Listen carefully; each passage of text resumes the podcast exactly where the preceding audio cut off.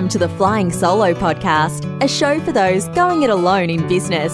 If you're working solo or have dreams of starting up, you'll find support, inspiration, and advice at Australia's largest and liveliest small business community. Find us at flyingsolo.com.au or join us on Facebook. Here's your host, Robert Gerrish. Yes, Robert Gerrish here, founder of Flying Solo, co author of the bestseller of the same name and author of The One Minute Commute, my latest book, published by Pan Macmillan and available in all good bookshops, online, and as an audiobook, courtesy of audible.com. Yikes, six hours of me droning on. Anyway, that's enough about the one minute commute. Before I tell you about this show, a quick plug for Flying Solo's premium membership that has a mass of tools and benefits to help your business stand out and to ensure you stay at the top of your game. As part of membership, you get a full page listing in the directory, entry to a private discussion group, access to a library of over 80 how to videos, a copy of the Flying Solo book, and much more, all for just $99. Head to the join page to find out more. Now, this episode is a recording of a panel discussion from the recent Flying Solo live event in Melbourne. The theme of this particular panel was how to create a business and life you love. And our panel members were Jo Burston, Sarah Prescott, and Tom Griffith. We start just as the panel have taken their seats on the stage, and I introduce them one by one. So, Jo Burston is one of Australia's most successful female entrepreneurs. She's launched six businesses. Actually, any more than that, or is it still sitting at That's six? it. That's it. Yeah. Okay. Just that these notes were written last week, so. um, including Job Capital, which went from naught to $40 million of turnover in five years, quite astonishing, and has kept her on the list of Australia's top 30 female entrepreneurs since 2013. Incredible. Jo is passionate about the idea that you can't be what you can't see and uses her businesses to inspire, support, and educate entrepreneurs, in particular women and school children. Welcome, Jo. Thank you so much. Thank you, Robert. Next to Jo, Sarah Prescott. Hello, Sarah. We haven't met. Hello. How are you going? Sarah Prescott leads the international marketing strategy at the well known Australian social enterprise brand Thank You. From the sales of its water, body care, baby care, and food, Thank You has donated hundreds of thousands of dollars to safe water, hygiene, sanitation, and food security programs in over 16 countries across the third world. Thank You is also famous for its fresh approach to branding and marketing with a mission to end poverty. Please welcome Sarah Prescott. And at the far end, Tom Griffith is the co founder of Australian brand Emma and Tom's, which he started with his business partner Emma Welsh. And he told me earlier he's known her since the age of 12. That's pretty amazing. Uh, in the 14 years since the business launched, uh, the business has grown to sell a range of fantastic tasting, all natural, minimally produced, sorry, minimally processed whole fruit juices, quenches, sparkling juices, iced teas, no added sugar flavored milk, and snack bars through more than 3,500 premium independent cafes and delis, delis, as well as the major grocery retailers. And their brand philosophy is look after yourself. Thank you so much for joining us, Tom. Robert, thank you. Now then, panelists, in this, uh, this shift after the lunch break, so when everyone's feeling mellow and relaxed, we are here to talk about uh, creating a business and a life you love.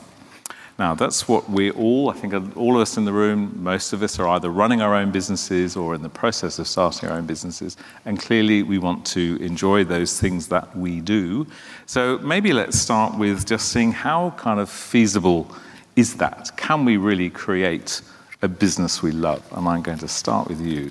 Is it feasible? It is 100% feasible and 100% possible. And when I started Rare Birds, um, which is a community now of over 60,000 women entrepreneurs and their supporters globally, um, the initial businesses that I approached to help us with a bit of funding and get a bit of a leg up and open some doors for me said to me, Jo, oh, why aren't you running a not for profit?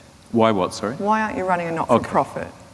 And I thought this is really odd because I'm an entrepreneur and I actually don't know how to run one. That's the first thing.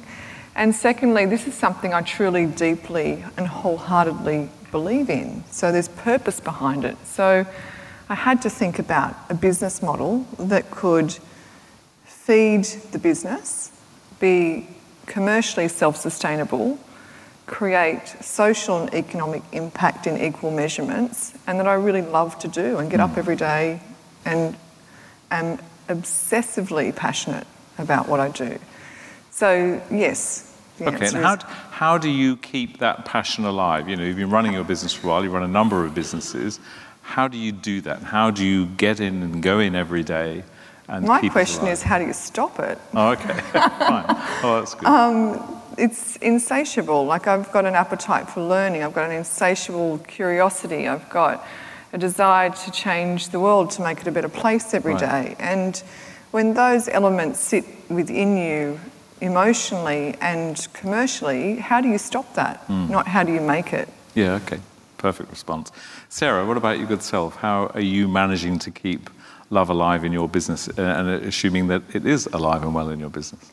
Yeah, I think um, for thank you, it's interesting. Like we've just um, celebrated 10 years um, since we started, just last Thursday actually as a team. And I think as I was um, sitting there in that team environment and just looking around, we've got about, I think we've got over 55 staff now, nearing 60. Um, I started when we were six people, so um, it's been crazy six years of, of growth. But just sitting there going, it's crazy to see that we've created this company and this vision that isn't just fulfilling like me personally or the co-founders or other leadership team, but we've created this company where these 55 people are finding such meaning in, in what they do. And I think, um, yeah, that's incredible, I think, to sort of see that journey um, over the past six years and, and sure. being part of that. And when you, where you have um, with your team, you know, this team of people that are all enjoying on the same kind of mission and purpose as you have, presumably such is the nature of, of some of those people that they'll then want to go off and do their own version of this. How, is, how, how does that work for you? Because on the one hand, you, you, I guess you kind of want to release more people into the world doing this, but then you're losing someone. How do you cope with that? Totally. I think it's, it's a really interesting question because I think in the early days there was like this group of us that um, worked really closely together and we kind of had this really weird idea that no one would ever leave. Like we'd all just be together forever and we'd build this thing and it would be amazing and no one would leave. And I remember when the first person like left after a couple of years, it was this huge thing. Like, oh my goodness, they're leaving. How are we going to keep it together? And uh, obviously, ten years on, it's it's good. We're all together. We're um, not all of us together, but we're all you know still going, and it's all fine.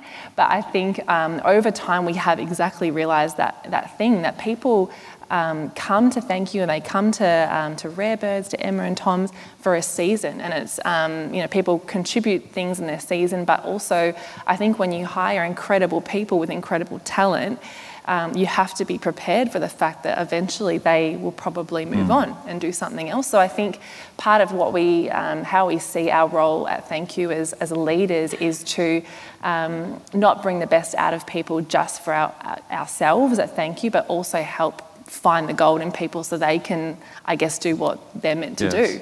And I guess planet. you don't have many people coming out saying, "Look, I'm just sick of doing so much good. I want to go off and do something something horrible." Doesn't happen. No, it doesn't regularly. happen. That's good. No. And uh, Tom, to you in your business now, actually, you have a business philosophy which is look after yourself. So yeah, maybe I'll change the question slightly to you and just say, how does that kind of show up in, in your business? I mean, easy. We have a, a lens that we look through, which is look after yourself. And Emma and my view is fairly and squarely that people are happier when they're healthy. So if they eat well, they'll stay well. So everything we do drives down that line. And um, I suppose the longevity is because it's like our baby. And like your own baby, you want it to thrive and grow and be perfect. So that's what we try and do and come to work each day to do that, to take the next step. And as you know, the more you sort of push you do get a result finally. You might take five steps forward and get one back, but you do end up going forward. You know, to the point that um, in the last month, our newest customer is a company called Coca-Cola. Oh, wow. And they are now ordering a lot of our bars because they have to put vending machines into schools and hospitals, and they did not have the product to right. meet that. Right. So that's sort of, you have these little wins along the way, and that makes it worthwhile, and off you go. Fantastic. Okay. Now, look, before I'm going to ask some more questions, but do please bear in mind the idea is that uh, this is for you to ask questions as well. So we have um, a group of people here that have a lot to share. So please, uh, do I have my roving mic people in the vicinity? Yes. If you, if you have a question, and often I find at about this stage in a conference, people are sitting there thinking, oh, if only I'd asked something before, then I could have let people know I'm here. Well, now's your chance and it's kind of your last I, chance. So I we'll, know those eyes when I can see those yes. eyes. So we'll, we'll start taking some questions and we'll come in. So yes, sir, please, your question. Yes. Ah. Hi, my name is Emmanuel. I'm from Kids Nation magazine, and we've actually featured uh, Jarryd, uh, Justin, and uh, Daniel in um, our magazine.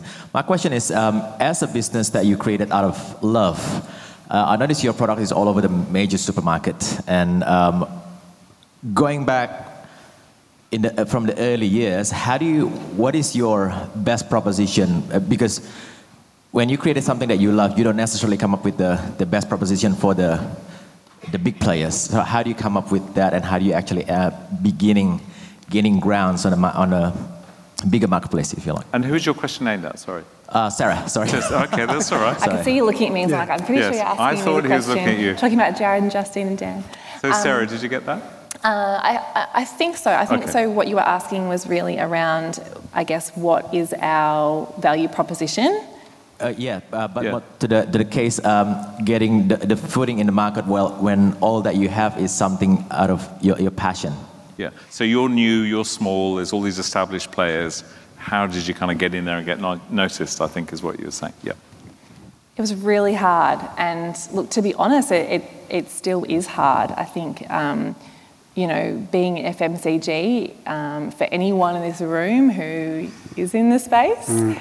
um, Tom, you get FMCG, it. FMCG, um, fast moving consumer goods, just sorry, in case anybody doesn't know. Already using jargon and lingo, I'm going to try and stop that. But I think um, it's, it's tough, and the challenge is that you're up against really established brands who have been in the industry for many, many years with massive, massive marketing budgets as well. So I think for us, what we've found over the years is that we've really had to come up with ways to stand out um, in a very crowded market and um, also really unique ways to speak to our consumer as well. So I think what we have done at Thank You is really kind of without really intending to, kind of created this consumer lifestyle movement that we also create, obviously, consumer goods in um, body care, baby products, water as well.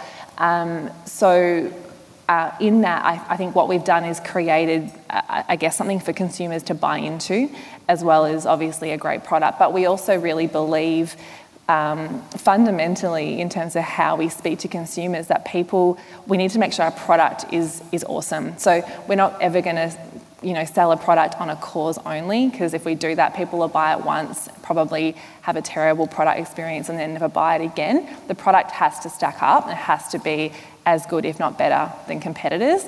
So I think that for us has been a real focus. How do we create a really, really great product and not just rely upon our cause to sell it? So um, that for us is, is huge. Like we're always thinking about how we can refine what we do, how to innovate best in terms of all of our product categories.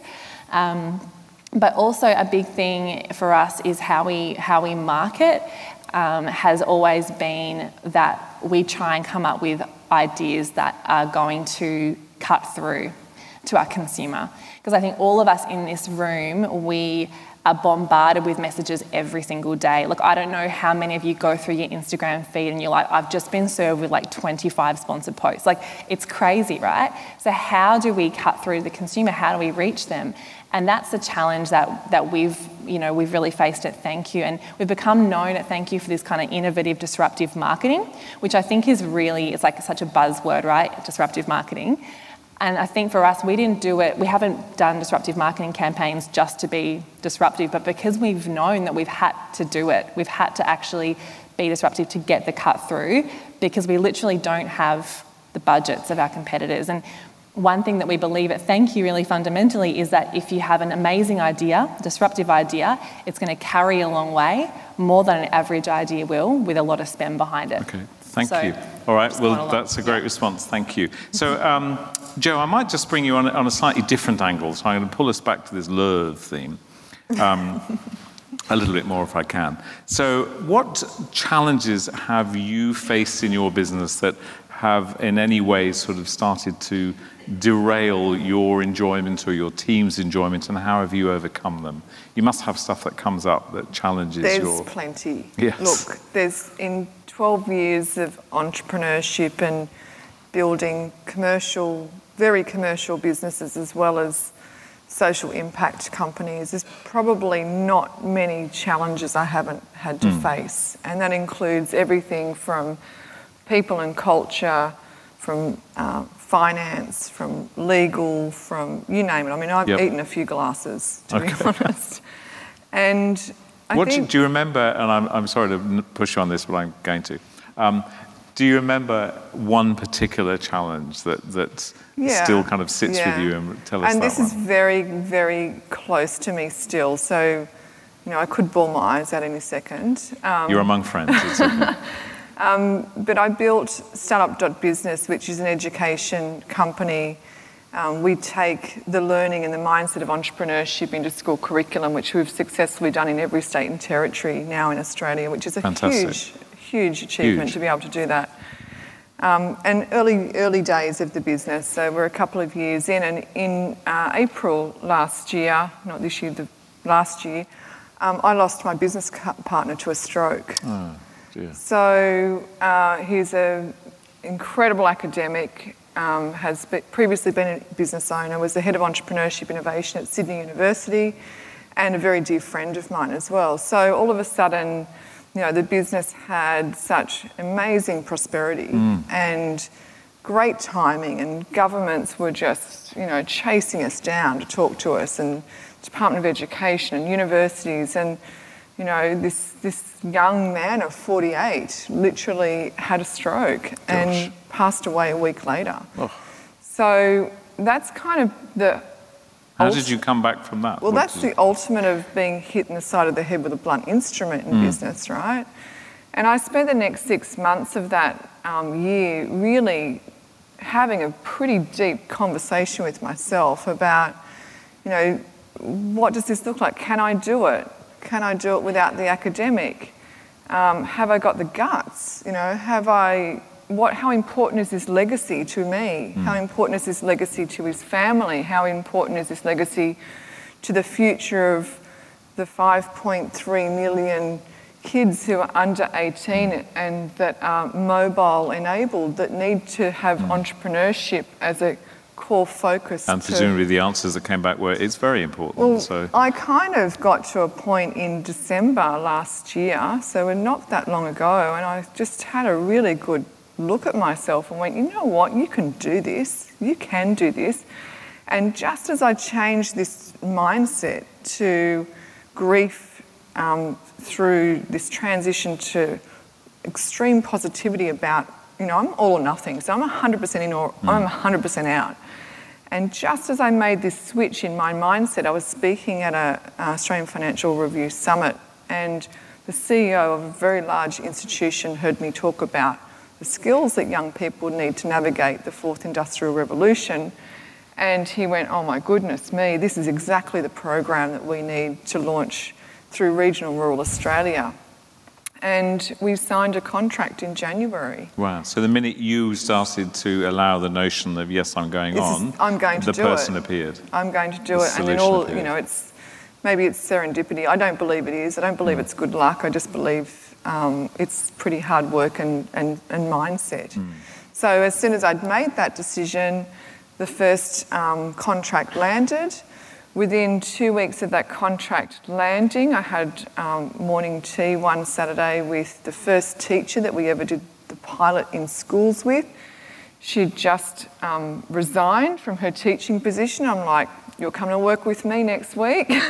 so I had, you know, a great program education director come on board within a week of landing that contract. So it was about being um, resilient Yes. More than anything. It's Yeah. about never, ever, ever giving up and always getting up when something bad happens. Mm. And maintaining that belief that, that was uh, under some pressure. But and surrounding yourself with Yeah. the people that believe that you are able to do it as well. Thank you. Thank you. And you didn't buckle in any of that. I'll have so- a glass of wine on the plane.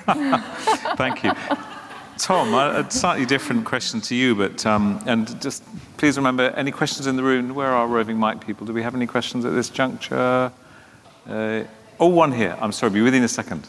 Hold that call. Sorry. Tom, um, common wisdom sort of suggests whatever you do, don't go into business with your friends. You've now been uh, in business for 14 years with a friend you had from the age of 12. How's that work?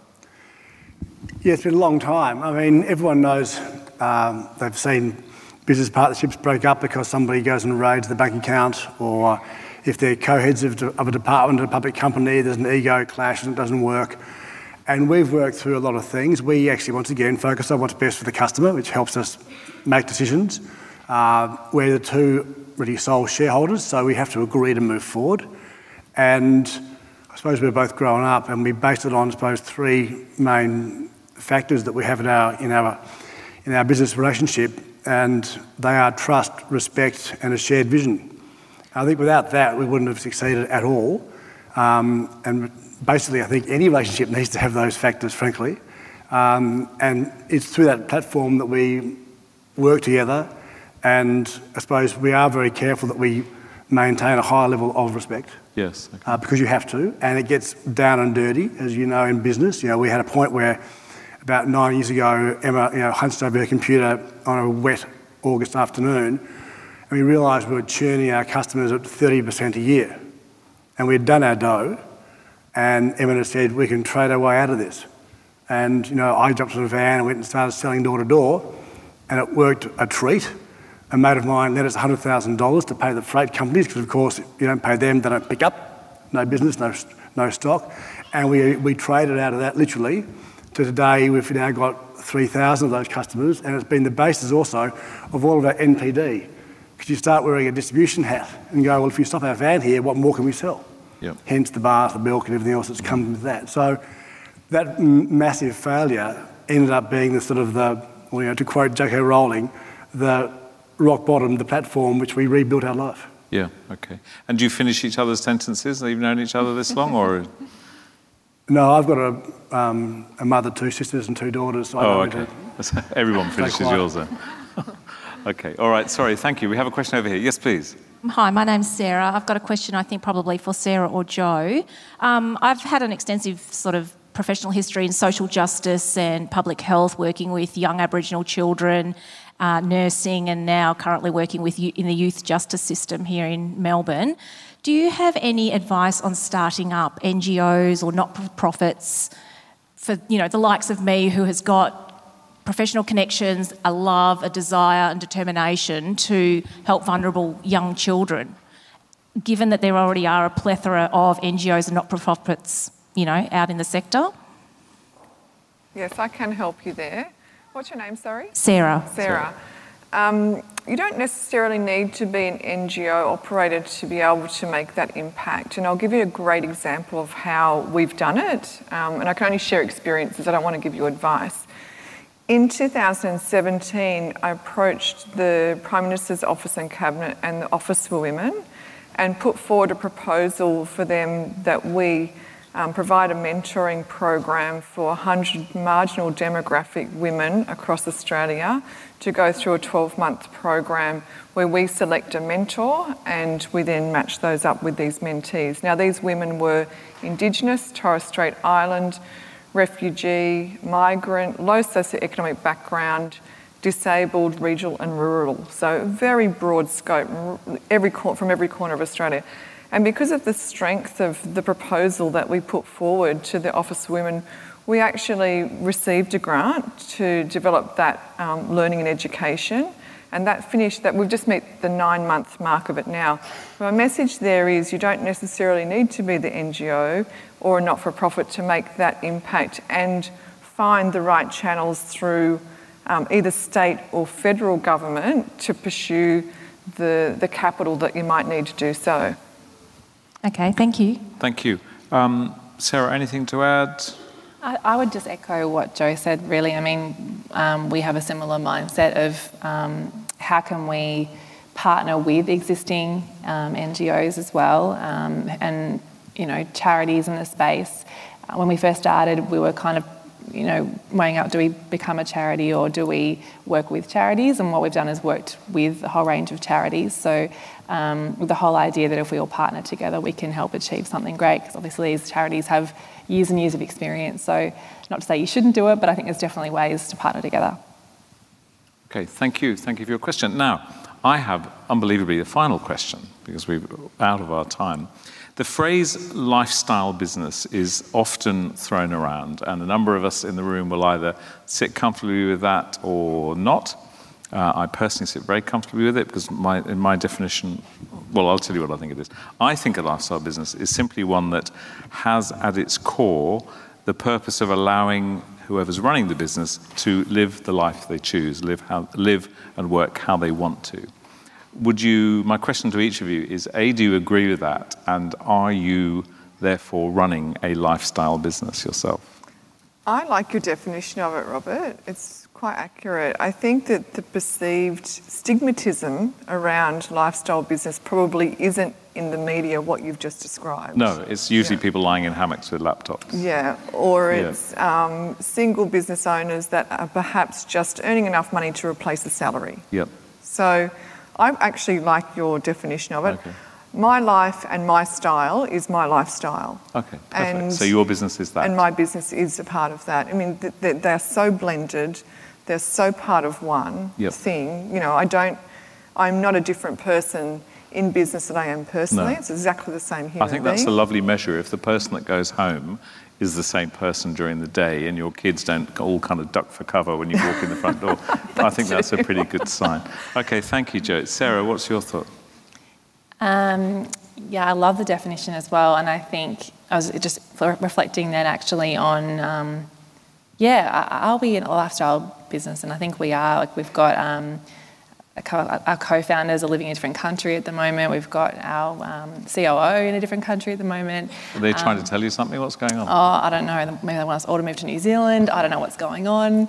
But um, I, and then I work um, in my role. I've, I've um, tried to obviously balance motherhood and, and work, so um, I'm able to do that in what I, in my role. So I think I think definitely I think it's really important as well that we try and um, work with people with their lives and how that all yes. looks. And I think we try and do that as much as we can, at, you know, at, at our organisation. So I think it's definitely important, though. Yeah. Okay. Great. Thank you, Tom. What about yourself? Yeah, I um, also agree. I mean, Emma and I hate the phrase work-life balance because it sort of implies work bad, life good, and that's just complete rubbish. Obviously, because if you don't love what you're doing, uh, I guess your head around, you'll be doing it for probably 10 to 14 years until 15 years until it sort of evolve to the point you want to get it to, so you need to love it. Um, and we treat our team the same way. We don't micromanage anyone. Um, everyone in our group has basically made their own job and they go do it. And you know, we'll help them all we can if they need help, otherwise we leave it to them. Um, and similarly, you know, we can be off doing something like this today, uh, and in return, that means I probably work tonight, and that's my choice. Um, you know, I was at the gym this morning early, and that's my choice too. And obviously, as David alluded to, now with all the um, everything in the cloud, everything mobile, you know, even running a, I suppose, an old technology type business that we run, we can do an awful lot by, by um, remotely. Uh, I have offices in Sydney and Brisbane and Perth, so I can sort of pop around there, and we fit it in. I've always been also, like Sarah, um, almost a sole parent to two little girls since they were born, so I've juggled that. Emma juggles her her, her, her son, um, and that's a given. And we know that, the team knows that. But at the end of the day, you've got to get a body of work done as well. That's where the habit doesn't really apply. Okay, great. Thank you. Please join me in thanking our panel this afternoon Jo Burston, Sarah Prescott, and Tom Griffith. Thank you. Thank you all. And that's where we'll leave this show from Flying Solo and your host, Robert Gerrish. We'd love to receive feedback, even a brief review for those listening via iTunes. If you're planning to start a business or rejuvenate the one you're in, check out our bestseller, Flying Solo How to Go It Alone in Business. It includes everything we know about working on your own. And of course, we invite you to dive into the resources and supportive community at flyingsolo.com.au.